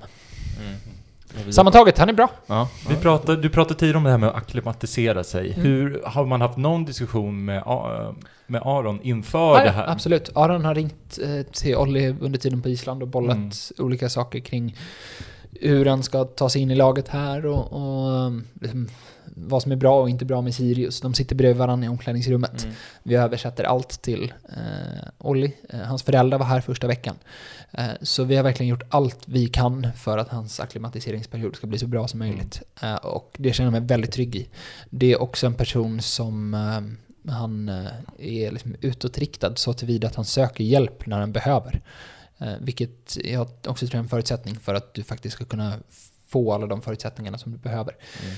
Eh, sitter, inte med, sitter inte på händerna utan han, han gör något Mm. om, om han behöver. Så det känns jättebra. Sen så är det klart, all, för alla 19-åringar så är det en omställning att flytta hemifrån. När man dessutom då byter eh, land och språk så är det en ännu större om, omställning. Men vi ska göra allt vad vi kan för att det ska bli så bra som möjligt. Och ett, ett steg såklart att eh, sitta bredvid Aron i omklädningsrummet nu under första halvåret. Sen får det vara slut med det för då ska han prata svenska. Mm. Eh, och um, en lägenhet bra, bra i stan, nära en, en Sirius-vän som kan hjälpa till med det som skulle behövas akut i vardagen om det är så att HDMI-kabeln inte funkar. Så, sådana grejer. Mm. Får vi, mm, bara en sån sak som att tvätta och laga mat. Han kanske inte gjort massvis med gånger tidigare, nej. men eh, det blir lite ett case av att kasta honom mot vargarna, lös det. Men också ett case av att såklart hjälpa till i Mm. den omfattning som vi, som vi kan och bör. Mm. Just med, med tanke på hans ålder, han är ju född 2003 va? Ja. Så han är väl 19 då. Hur, se- ser man honom som mer en framtidsspelare eller ska han liksom, han här, här och nu ska han prestera eller lite mer... Bägge delar egentligen. Ja. Gör Eh, det tillräckligt bra så får han starta. Han har redan Klassiska- gjort två inhopp. Ja. Eh, och eh, det säger väl någonting om att han, han ska in och tävla om att få spela. Men det är klart att han kommer inte vara som bäst nu, utan Nej. han kommer vara som bäst längre fram. Mm. Mm. Eh, men, eh, vad fan. Eh, Han är med i racet om att få starta nästa match. Mm. Och längre fram, går det att säga någon liksom, tidsperiod på det? Men det är klart Eh, att... nästa han, säsong eller Ja, det tror jag. höst, utan Ja. tvekan. Ja. Eh, han kommer vara bättre 2023 än vad han är hösten Mm, 2022, mm. det är jag övertygad om. Och det kommer göra att hans chanser att få regelbunden start, regelbundna starter kommer Mm. vara större. Mm. Eh, Så ha höga förhoppningar på honom direkt. Ha högre förväntningar på honom när han samlat på sig ännu mer erfarenhet av Sirius, av Sverige. Eh, Så liksom spela inför, vad var det? 16 000, 17 000 på Eleda senast. Crazy fans, som han sa efteråt. Okej. Ja, det är klart, för honom var det crazy fans. Ja. För Völkeling som aldrig har spelat inför publik tidigare. Just det. Eh, Det är klart, det är crazy. Mm. Men för de som spelade på Friends sista matchen i fjol, när det var guldmatch, då är det inte crazy. Nej. Då är det hälften så många som vi spelat inför tidigare. Mm. Just det. Ska vi säga det att din flickvän nu, nu kommer hem, så att ska vi för transparensens skull ta en liten paus så att, eh, så att det inte Vi blir det här konstiga? vi får säga, hej, säga hej till henne också. Ja, Ja. eh, så att vi tar en superkort paus och sen ska vi prata lite Heerenveen.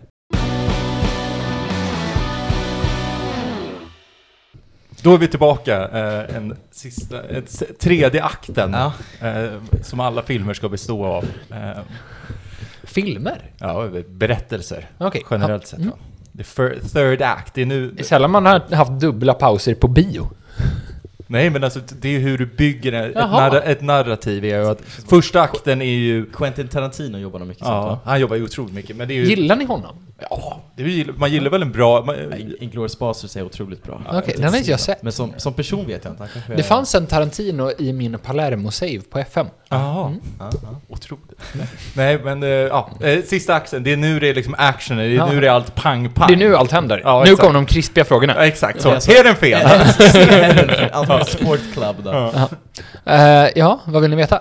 Jo, men bara, jo, men bara liksom, det, det, det var de här luddiga som att vi ska bygga utveckling och så vidare och så vidare. Liksom. Ja, men då tänker jag att vi får börja med att backa bandet. Och det är ju att vi har ju haft ett eh, informellt samarbete med Heerenveen under väldigt lång tid. Det finns ju en viss assisterande tränare här som har gjort 43 landskamper och var väldigt, väldigt stor i Heerenveen i Petter Hansson. Han, behöver inte, han behöver inte köpa öl när han är i Heerenveen. Det... Nej, det tror jag inte han behöver göra. Eller parkera bilen på parkeringsplatser, utan det är nog bara liksom Det på diplomatvis ställa den och så löser det sig sen om det skulle bli strul. Ja.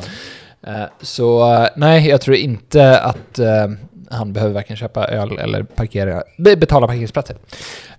Med det sagt så har vi ju då varit nere i Heerenveen med våra akademilag under Mm. många år. Alla år sedan, sedan jag kom hit. Och på den vägen fått ganska goda kontakter med dem. Christer, Ola och Petter var nere i höstas och jag vill tro att Zäta har varit där också. Men det kanske Och kan då vara fel. var Oskar Zettergren, Ja. akademichef. Precis. Eh, alltså då i, utöver de resor som vi har gjort med akademilagen fram till pandemin. Eh, och ehm, i samband med någon övergång här så har vi bett Heerenveen om tips, eller det blev ingen övergång, men eh, liksom tips om, om någon spelare och även då åt andra hållet så har de bett oss om information kopplat till någon spelare som vi skulle kunna ha eh, mer information än vad de Kan har. gissa kanske vilka det kan vara? Ja, absolut. Eh, Så det handlade väl snarare då om att formalisera det som vi redan gör och sen så skapa förutsättningar för att vi ska Mm. kunna göra ännu ja, ett djupare samarbete. Men hur, hur länge har liksom det här informella samarbetet funnits? Är det sen Petter? Men jag, jag började i Sirius för fyra och ett halvt år sedan Ja. och akademilagen har åkt dit varje då, år. då var det Ja. liksom det ändå. Så det, det är väl det som är inne på, det är Petter då som har Ja, antagligen... det är ju, det är ju Pet, Petter är ju liksom gemensamma nämnaren Ja, sedan ja. tidigare. Så, så är det ju. Men sen eh, har ju framförallt då Christer tagit vid. Mm. Men vet du liksom hur det ser ut rent formellt? Är det att det är ingen lånelista mellan klubbar? Det är ingen sån? Nej, utan så kan liksom man inte ha nej. mellan olika Nej. länder. Eh, Det går inte. Nej. Och det, det är inte poängen heller, att vi ska låna in spelare från Heerenveen. Det går egentligen stick i stäv med vår långsiktiga strategi om att vi ska ha spelare med eh, stor potential att utvecklas hos oss. Mm. Eh, och, eh, det går inte att göra försäljningsintäkter exempelvis på spelare som du inte äger. Så eh, det, ja, dels tror jag inte det går, dels tror jag inte att det är superaktuellt att vi Nej. i eh, parti och minut ska låna in spelare från eh, Heerenveen, utan det kan säkert vara någon spelare någon gång om tillfälle ges och det är rätt profil och, och så passar för alla. Men ja, jag tror inte, det, är inte, det är inte huvudpoängen med ett samarbete med det är det inte. Eh, och utöver det, jag vet inte så mycket mer ska jag väl säga. Utan Det eh, vi får, får se lite vad det utvecklas till. Men det är ju en kul grej mitt annat, tycker jag. Eh, Ja, alltså, det känns, spänn- det känns ja, men, spännande. Eh, om, om, inte om, jag känner samma. Får jag Ja. välja mellan att ha ett samarbete med Heerenveen eller inte ha ett samarbete med Heerenveen Ja. så väljer jag att ha ett samarbete med Heerenveen varje dag. Mm. Så det är klart, det är... Ja. Mm. Sirius är lite närmare Europa nu helt plötsligt. Ja. Ja, så är det ju. Ja. Sen det enda man känner väl lite om man ska vara cynisk, att är det ett sätt för Hennefin att liksom, gratis kunna scouta spelare i Men Sirius? hej! Men, men det gör de väl... Men vad fan, det är väl skitbra om de känner att Jamie Roche är en toppenspelare. Det är Rör bara- inte Jamie så. Ja, Gå dit, eh, säger jag. Han bor granne här så ni får gå och säga Ja, det till honom. Trappuppgången bredvid. Ja. Yes. Ehm, vi har några lyssnarfrågor också. Mm. Vi, har, vi har ju försökt baka in de, Precis. de flesta. nu blir det vasst på riktigt. Ja, det får- Tarantino hade varit Ja. supernöjd. Ja. Ja. Han är väl inte så vass i och för sig. Tarantino? Nej, det var ju det jag frågade Jag er. Ni var ju så nöjda bägge två. Jag menar, jag tycker han är bra, men han är ju inte liksom, han är ju inte... Han är ju inte Michael Bay om vi säger det. Det är liksom inga explosioner, inget, blixtar och dunder va? Vi såg Kill Bill här i vin, eh, vintras. Och jag, Otroligt bra. jag har väldigt svårt för det här med liksom skärsår och blod och grejer. ja, Vilket jag inte visste. När, jag tror jag blod till och med jag valde filmen, men ja. Ja. Mm. Jo, ja, men det, det är väl mycket det. Men eh, analogin om Superman och, eh, vad heter det, Clark Kent, den är ju också toppen Ja. där på slutet. Men nu, slä, nu släpper vi filmen här. tycker Jag hoppas det.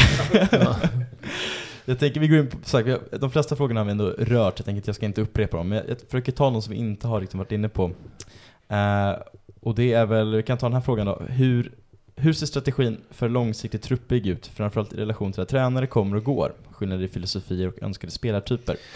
Mm, bra fråga. Uh, och uh, jag tänker att om vi bara blickar tillbaks på hur Sirius har sett ut under de senaste åren så tycker jag mig se hur strategin av fotbollen, hur den ska spelas i varje fall, Mm. eh, syns. Eh, från det att eh, Kim och Tolle kom hit och hur alla akademilag genom alla år har spelat och så hur Mirs och Henrik tog det vid och sen var det Henrik och Theodor och nu Daniel, Theodor och Petter. Mm. Vi försöker spela ganska snarlikt. Mm. Vi har en identitet om att vi ska passa och pressa och så ska vi springa för att ta tillbaka bollen och springa för att göra oss spelbara.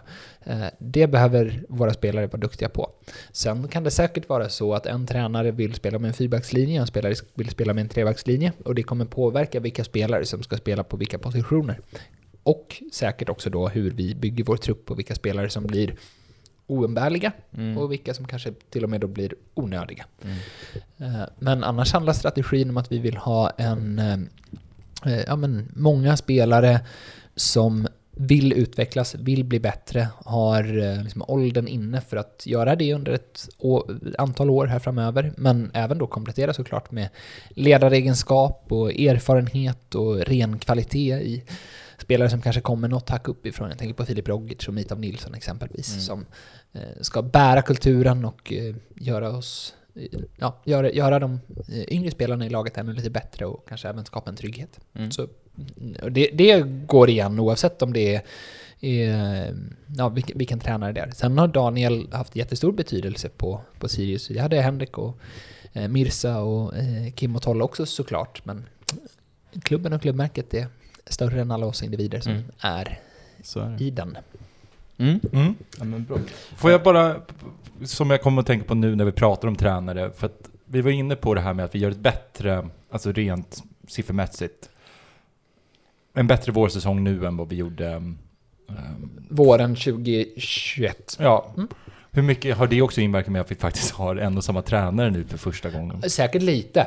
Eh, samtidigt så har vi tio nya spelare in i vintras, så det var fem nya förra sommaren, så vi har Mm. haft en väldigt stor rotation på spelartruppen ändå.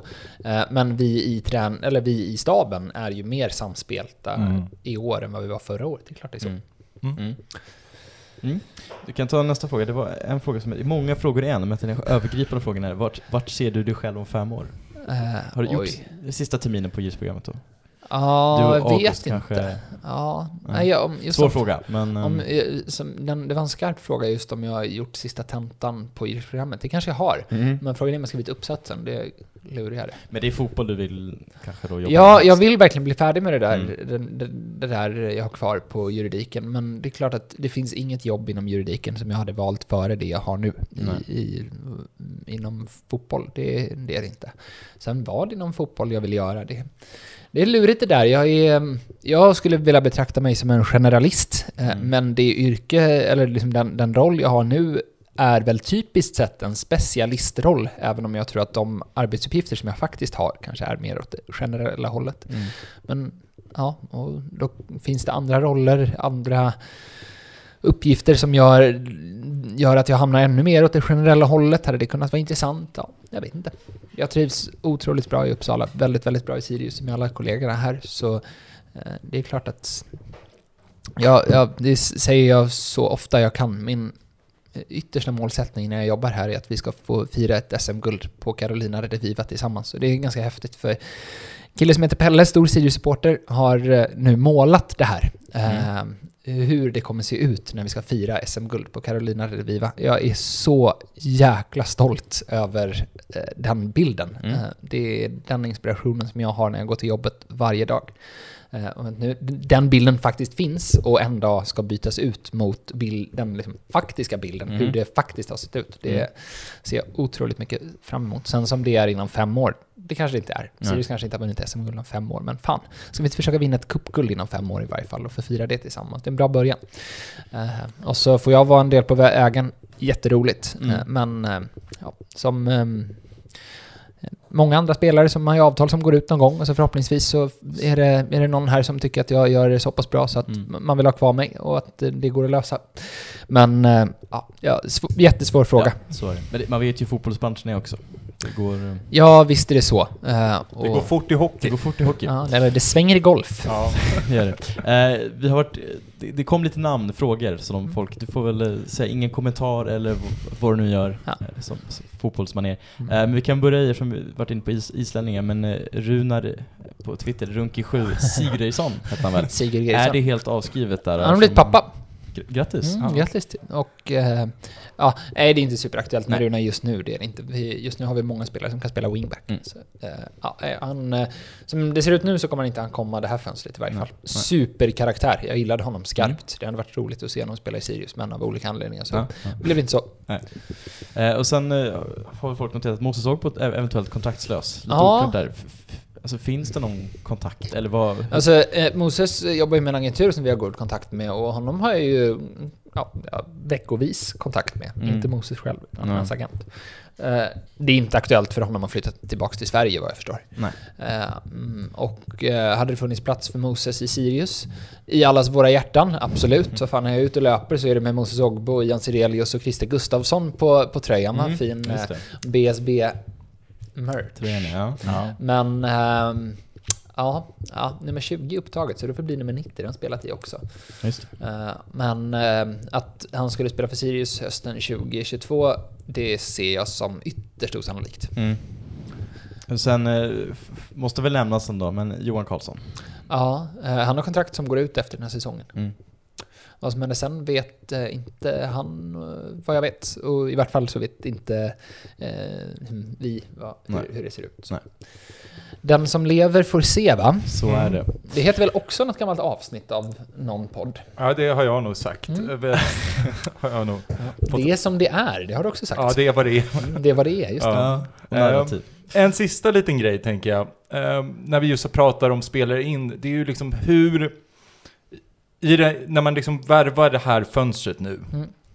känner ni er Har ni de värvningar ni gjort nu, är det de fyra värvningar ni kände att det här, är, här har vi behov av att fylla luckan? Alltså, du vet ju hur det var Eskil inför vintern. Så ah, vi har en stor trupp och ah, det kommer två, tre namn och så har tio spelare in, flest typ någonsin. Så det vore ju otroligt oklokt om eh, jag sitter här och säger att ja, ah, vi är klara, det kommer inte hända något mer.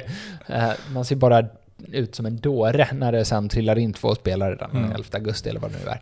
Ja, det, det går inte att svara på. Allt beror Mm. på hur, hur de här kommande veckorna eh, Mm. går och ser ut. Eller går, alltså ja, vad som händer i... Såklart att det, fin- att det kanske är så här, det här namnet kan vi inte tacka nej till. Det, det förstår jag, men, Ja. men jag tänker liksom rent, när, man, när ni gjorde inventeringen inför det här fönstret, Ja. var det de här fyra positionerna ni kände att det här, är- det här behöver vi fylla Alltså, på? Ja, nej, det var det inte. För Mm. inför det här fönstret så hade vi Laurent och Musti. Och eh, utöver det, liksom, Ke- Kevin var på avtal och August. Och, alltså det, det är ju ett gäng spelare som har lämnat här under sommaren också. Det får vi Mm. också ha en eh, liksom, förståelse för, vilket gör att ehm, ja, det, det där kan ju vara åt olika håll. Antingen så lämnar spelare för att nya möjligheter ska öppnas, eller så lämnar spelare vilket gör att nya möjligheter för nya spelare öppnas. Mm. Så, eh, jag skulle inte vilja säga att det var de här Ja, men de här fyra positionerna ska vi ha in. Det var inte så vi satt och resonerade inför fönstret. Även om vi såklart hade en ökad beredskap för exempelvis då en mittback. Det är klart Mm. vi,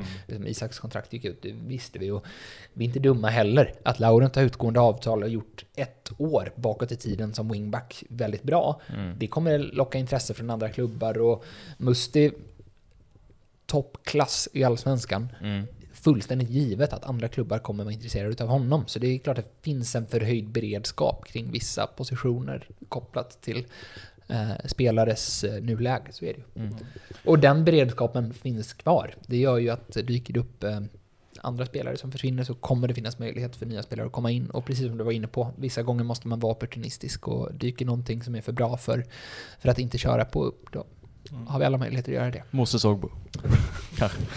Jag, tänk, jag tänkte också, vi har ju spelare i, i de lägre divisionerna, vi har varit inne på i Sandviken, Gävle. Vi har ju framförallt en spelare i Brage som... som Vi har, alltså först och främst, jag kan inte nog betona hur stor framgång jag tycker att den här lånestrategin har varit. Verkligen. Vi har ännu inte fått liksom se den stå i blom så tillvida att de här spelarna ännu inte har varit bärande för Sirius på Studenternas, men jag är så säker på att det kommer. I vart fall så har spelarna skapat sig erfarenheter och förutsättningar för att lyckas här på Studan när de väl kommer tillbaks som ingen ungdomsfotboll kan ge. Mm. Så jäkla bra! Eh, du var inne på Jocke. Hans vår har ju såklart varit fantastiskt bra. Eh, en nyckelfaktor har varit hans regelbundna speltid i en bra miljö. Eh, och eh, det kommer det fortsätta med under hösten. Han kommer vara kvar i Brage. Det finns ingen diskussion om någonting annat. Nej. Utan eh, han kommer vara där, trivs jättebra i laget och eh, med tränarstaben och, och uppe i Borlänge. Det ska bli jätteroligt att åka upp och hälsa på honom. Tanken var att jag skulle gjort det här eh, samma dag som vi värvade Stensson och Völkeling Persson, så det blev lite fullt upp med annat. Men det, det blir snart. Eh, och de andra spelarna så sticker ju såklart eh, Hannes ut. Eh, hans lag eh, leder eh, ettan norra i överlägsen stil, har släppt in minst antal mål och han har väl varit en av två målvakter som varit fantastiskt bra för sina lag. Även om han inte fått så mycket att göra så hans eh, egenskaper i passningsspelet sticker ju ut något enormt. Inte bara i ettan-klass utan i allsvenskan i stort. Eller Sverige i stort. Ehm, Eh, Tim som eh, slog sig in i startelvan efter fyra matcher på bänken, vilket var helt enligt plan i eh, Täby. Och Täby har hackat lite, men han har gjort bra. Och ehm, jag tycker han är en av de spelarna som gör Täby bättre. Eh, och Samuel har haft lite otur i att han började väldigt, väldigt bra. Gjorde sex mål och sex assist på fem försäsongsmatcher. Mm. Sjukt facit. Eh, började eh, säsongen väldigt bra också när, när serien väl drog igång, men skadade sig och i samband med det har Umeå hackat. Och nu är han tillbaka i full träning uppe i Umeå och förhoppningsvis så kan han bidra till att Umeå gör en bättre höst än vad de gjorde i vår. För det vet jag att alla, alla där vill. Det var väl de fyra spelarna som började säsongen på lån. Vi har även Gustav Sveijer ska säga som har spelat en del matcher i Procyon i division 3, vilket Okej. också egentligen går i samma linje. Nu är det ju även då Herman och ehm, eh, Antonius som vi pratade om innan Mm. som lånas ut till ÖIS och ehm, eh, Antonius på, på lånelista då till, till Gävle. Mm. Så det finns mycket intressant fotboll att följa i, eh, i både Superettan och, och division 1 framöver. Fra- och Procken och division 3 också. Ja. Mm. Ja, ja Lokalt. precis. Ja, Nära precis. Stenhagen, va? Blåsvart de med. Ja. Eh, Jag tänkte bara tillbaka, för det är jättehärlig genomgång, men min fråga var egentligen hur... För, för jag gissar på att Jocke är ju så pass bra att man ser att du kommer ju du kommer vara en del i truppen nästa säsong Utan tvekan. Ja. Ja. Hur, för jag tänker, hur, hur gör man den värderingen då? Att man liksom, kan man... Kan man håll, håller man liksom den platsen lite öppen för Jocke, det här, för, eller liksom Ja, för att in, ja, jag fattar hur du tänker. inte- Alltså det, det är klart att det blir lite, liksom, man får tänka lite i sådana banor att Mm. eh, vi har ju spelare som vi tror på som inte är här just nu, men som kommer vara här nästa år. Det Mm. blir ju egentligen på samma sätt som om du värvar en spelare på sånt här pre-contract. Mm. Att, ehm, eh, ja men den här platsen behöver vi spara eller ha, i vart fall ha, ha med oss Mm. inför säsongen som följer. Absolut. Sen, för nu de här spelarna, Tim är väl, och Samuel är ju liksom nya i Mm. den här utlånings... I, i, Ja, Samuel sväng. var utlånad till Gävle Just höstas. det, det var han till och med. Eh, men har, liksom, är, det no, är det nya namn som också...